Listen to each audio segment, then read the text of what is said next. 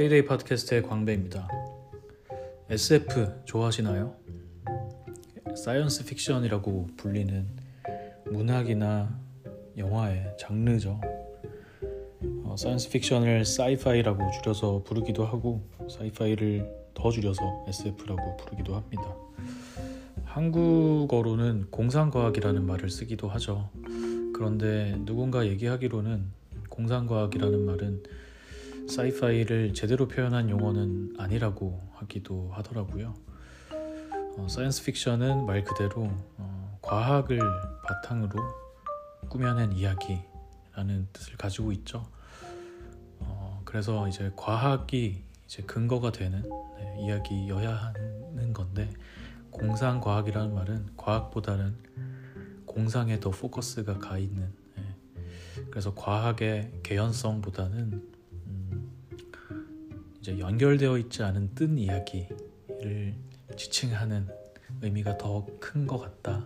그래서 SF를 SF라고 부르는 게 더 정확한 거지 공상과학이라고 번역하는 것은 그렇게 정확한 표현은 아니다라고 누군가는 이야기하더라고요.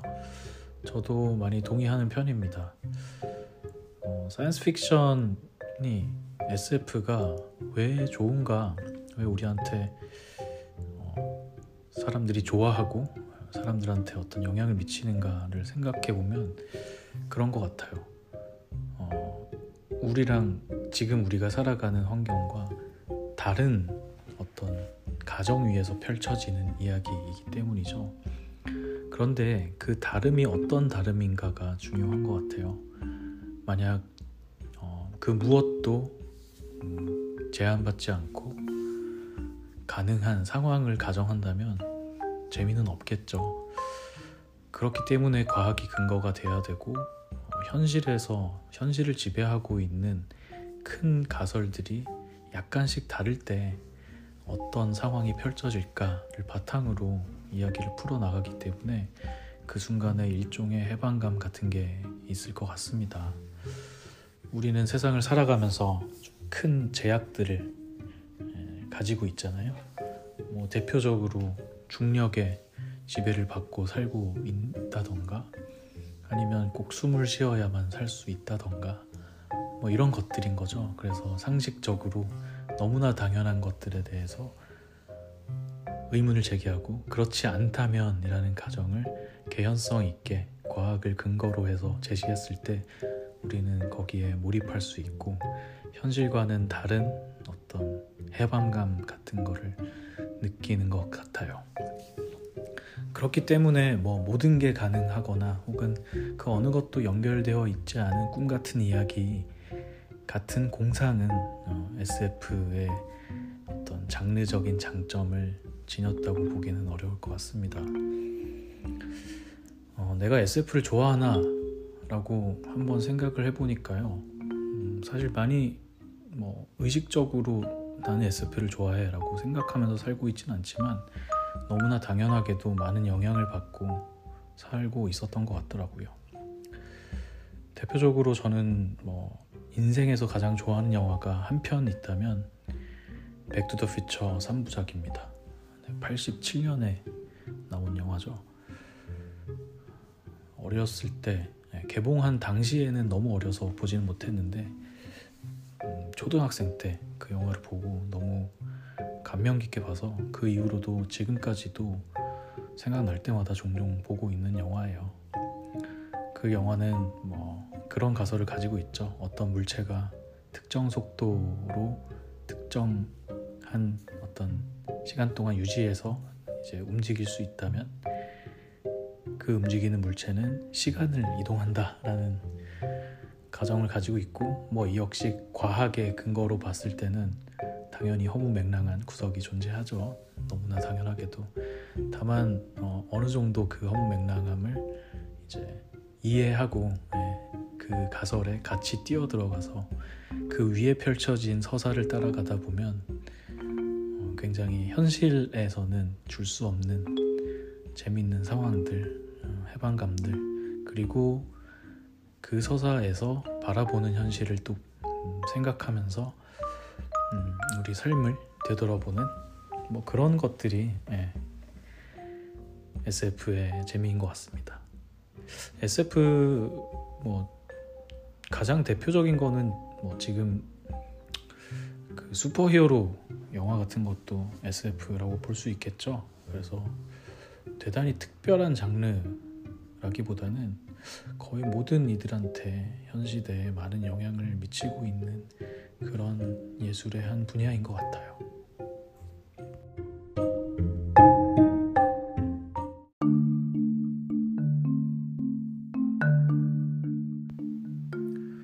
음, 갑자기 SF 얘기를 하게 된 거는 최근에 좀 읽었던 책들이 SF 장르 책들이 몇 개 있어서 그런 겁니다. 어, 흔히 이런 그 좀 장르의 속성이 진한 문학을 장르 문학이라고 부르기도 하죠. 그래서 특정한 장르 문학을 좋아하는 사람들도 있고 그런 것 같아요. 음, 문학에서도 SF는 굉장히 많은 영향을 미치고 있는 것 같고 SF 소설을 음, SF 문학을 좋아하는 사람도 굉장히 많은 것 같습니다. 앞서서 얘기했듯이 저는 SF 영화는 많이 봤지만 SF 소설을 많이 보지는 않은 것 같아요. SF적인 요소를 지닌 소설들은 뭐 있었던 것 같은데 최근에 아 이 장르가 그래도 어, 나름 뭐 이 장르를 좋아하는 사람들이 매니아 같은 사람들이 꽤 있구나라는 것들도 좀 알게 되고 이러면서 다시 한번 좀 매력을 느끼면서 요즘 많이 찾아보고 있어요. 그래서 책을 읽는 비율이 거의 한 3분의 1 정도는 읽는 책 중에 3분의 1 정도는 SF 문학을 보는 것 같아요.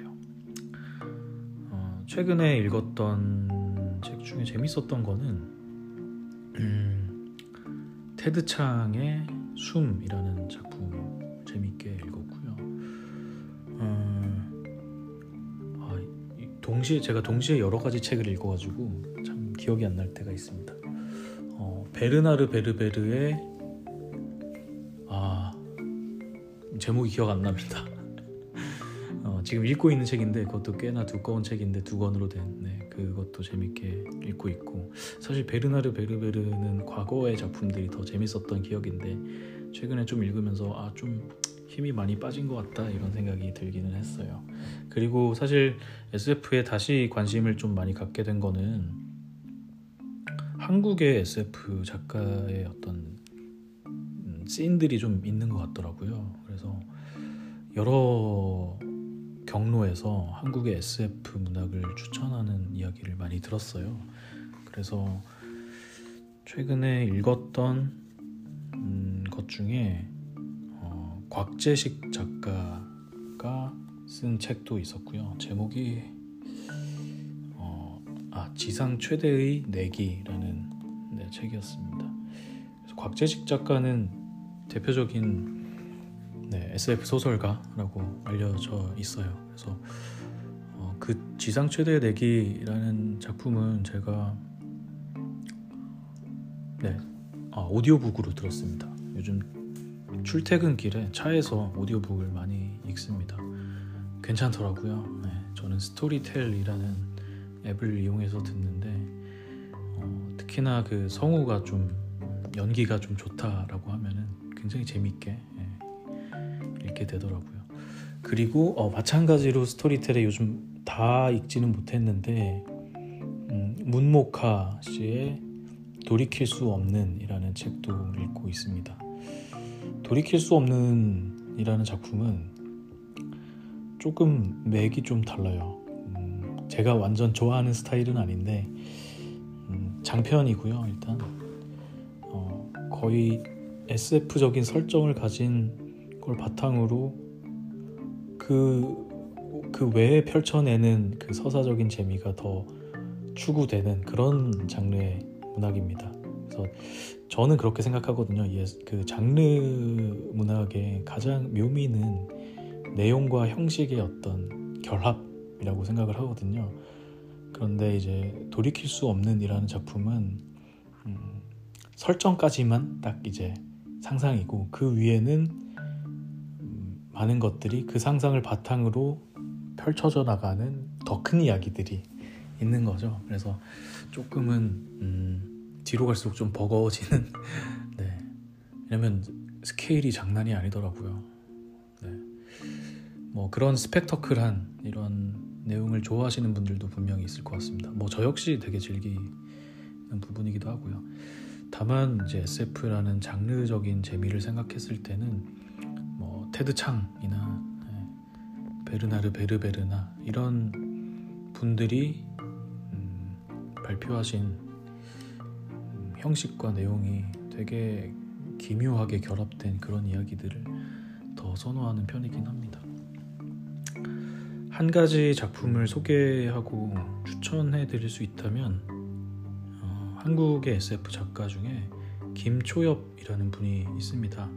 이분이 우리가 빛의 속도로 갈 수 없다면 이라는 책을 내셨는데 이 책은 어, 굉장히 다양한 곳에서 뭐 수상도 하고 많이 회자된 책으로 이해하고 있어요. 저도 그런 이제 경로를 통해서 많이 유명해져서 알게 됐고 그리고 지난 휴가 때 읽어봤는데 너무 너무 재밌어서 정신을 빼고 정신을 놓고 넋을 놓고 읽었습니다. 김초엽 작가는 음, 실제로 이제 어, 카이스트에서 과학을 공부했다고 알고 있습니다. 제가 이제 작가의 백그라운드까지는 뭐 잘 따지는 편은 아니라서 정확하지 않을 수 있는데 이분 역시 과학을 공부한 이제 분이고 그래서 그 이 책은 사실 이제 단편 모음집인데 단편 모음집인데요. 각기 다른 세계관과 다른 설정 위에서 펼쳐지는 다양한 이야기를 다루고 있어요. 근데 그 설정들이 굉장히 정말 그럴 수가 있겠구나라는 생각을 독자들이 하면서 몰두하게 되는 그런 어, 탄탄한 네, 기반을 가진 이야기를 펼쳐나가는 솜씨가 좋은 것 같습니다. 이 책에서 제가 좋아하는 그 단편은 공생가설이라는 네, 단편이었어요. 공생가설은 뭐 이 책을 다 읽, 읽지 않더라도 공생가설만큼은 뭐 시간이 되면 한번 봐라라고 추천할 수 있을 만큼 제가 좋게 읽었습니다. 길지도 않고요. 굉장히 짧은데 생각할 거리가 많이 이제 주어지는 그런 이야기예요. 어, 공생가설의 이야기는 그런 겁니다. 뭐 제가 스토리를 얘기할 건 아닌데 그 설정 자체는 그런 거예요. 이제 외계의 어떤 행성이 멸망을 하면서 지구로 음, 어떤 생명체들이 특정한 방법으로 이제 정착을 하게 되는데 그 정착의 방식이 어, 인간의 아기 인간의 어린 인간 개체의 뇌에 살게 되는 거죠. 그래서 어, 우리가 봤을 때 아기 인간들은 사실은 그 외계인들과 서로 그 개체 안에서 소통을 하면서 지낸다는 겁니다. 제가 전달하는 실력이 형편없어서 되게 재미없게 이제 얘기하고 있는데 네, 그런 설정을 가지고 있고 그래서 아기들이 실제로는 우리가 생각하는 것보다는 훨씬 고차원적인 생각을 한다 이런 얘기인 거고요. 그리고 우리가 그 유아 시절을 이제 지나고 나면은 몇 살 이전의 기억은 잘 기억이 거의 없잖아요. 그 이유가 어느 정도 성장을 한 인간 개체에는 그 외계 생명이 더 이상 존재하지 않고 빠져나가기 때문이다.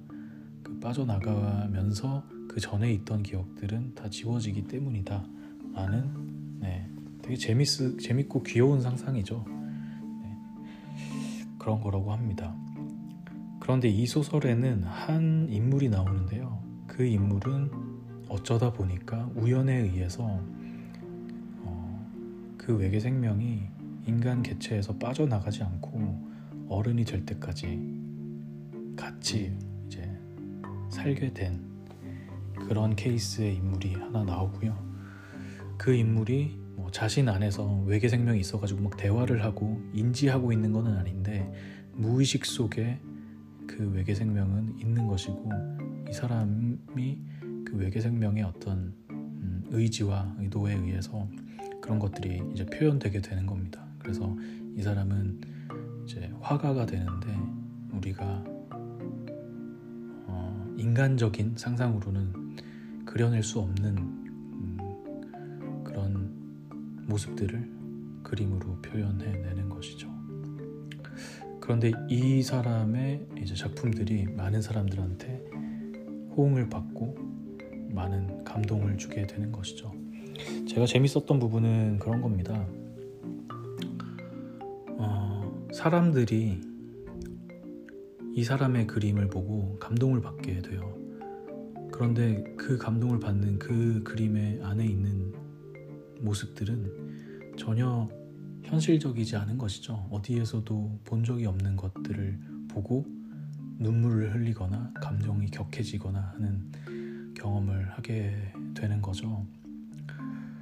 그래서 이게 되게 어, 어떤 감정이냐 그런 감정이 되게 낯선 것에서 느끼는 그리움 같은 감정이지 않냐라는 식으로 이제 이 작가는 표현을 합니다. 이런 점이 저는 되게 재밌었어요.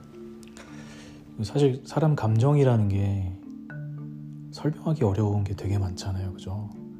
그리고 그것은 인간이라고 하는 어떤 속성에 위에서 설명하려고 하면 다 설명이 안 되는 것들이 있고 그리고 또 어떤 되게 생경한 감정은 익숙한 감정과 어떤 부분 일견 비슷한 것일 수도 있고요. 대표적으로 예술을 소비하면서 오는 감정 같은 게 그런 게 있을 것 같은데 왜 이걸 보면서 감동을 받냐 그게 다 설명이 어렵죠. 개인적인 경험들도 아마 각자 다 있을 거라고 생각합니다. 어, 저는 예전에 음, 호환미로라는 작가의 그림을 보고 꽤 큰 감동을 받은 적이 있었어요. 근데 그 감동이라는 거는 내가 이래서 이 작품을 좋아하고 뭐 이런 감동은 아니죠. 설명하기 굉장히 어려워요. 이게 왜 나한테 감동으로 다가왔냐? 그것은 사실 비언어적인 동작이기 때문에 우리가 설명하지는 못하는 것 같습니다. 하지만 분명히 마음을 흔들어내고 뭐 심지어는 눈물이 나오거나 아니면 미소를 짓게 하거나 뭐 소리를 내서 웃게 하거나 이런 동작을 한다라는 거죠. 때로는 춤추게 하는 경우도 있고요. 네. 과연 그것들은 어디에서 왔을까? 이런 음, 근본적인 질문을 우리는 하면서 살잖아요. 근데 이 SF 단편에서 얘기하는 거는 그게 다 우리가 어, 알고 있던 건데 그 그리움이 표출돼서 그런 거야 라는 재밌고 네, 그럴싸한 네, 이야기를 제공하는 거죠. 아마도 우리 내부 안에 우리 인간 내부에서 어, 설명할 수 없는 감정들 이런 것들을 재밌는 가설로 설명하기 위해서 그런 모든 셋업들을 이야기로 풀어낸 것이 아닐까 이렇게 생각이 됩니다. 네. 우리는 네, 뭐 가끔 그럴 때 있지 않나요?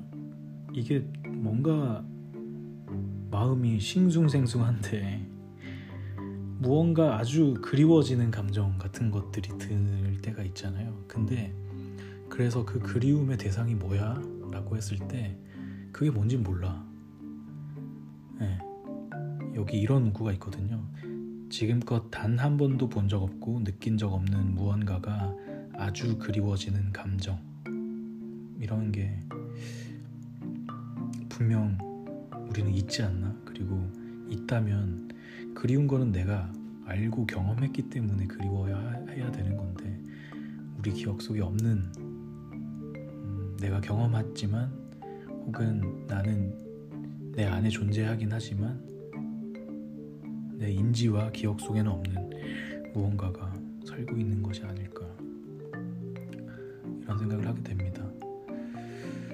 그래서 뭐 이런 단편을 이 단편을 읽으면서는 음, 이런 게 진짜 가능할 수도 있지 않냐 진짜. 이런 생각도 들기도 하면서 하나의 가설로서 말이죠. 그러면서 또 하나 드는 생각은 이렇게 이런 감정 하나하나가 설명할 수 없는 것들이 있는데 이것뿐만이 아니잖아요. 그래서 그런 것들은 사실 내 인간의 어떤 논리나 인간적인 추측으로는 그 원리를 설명하거나 내가 이해할 수 없는 것들이 대단히 많을 것이다. 네. 그래서 많아서 모른다면 그것 때문에 뭐 그 감정이 왜 생기는 거지 이런 것 때문에 뭐 고민하거나 두려워하지 말고 그냥 뭐 어디선가 무엇의 이유로 이런 것도 생기는 거겠지 라는 뭐 편한 마음을 가지고 다양한 이야기를 즐기면 되는 것 아닐까 뭐 이런 속편한 생각이 되게 역설적으로 들기도 하더라고요.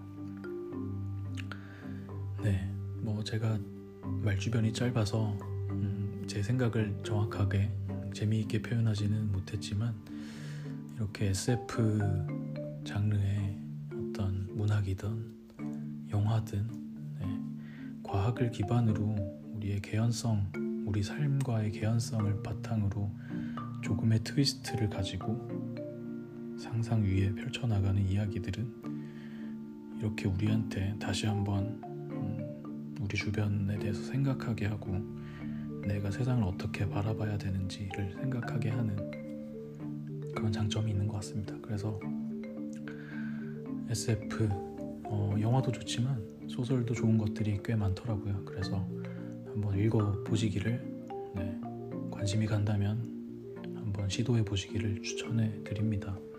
김초엽 작가의 우리가 빛의 속도로 갈 수 없다면 이 작품을 많이 추천드리고요. 네, 한국 문학이 정말 재밌어요. 네, 그래서 오늘 얘기는 여기까지고요. 어, 만약 지금까지 들은 분이 계시다면 음, 즐거운 시간이 되었길 바랍니다.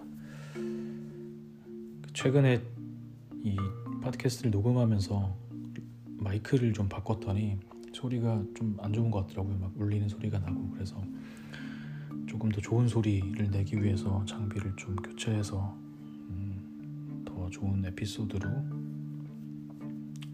다시 만날게요. 그러면 오늘도 들어줘서 고맙고 또 봐요.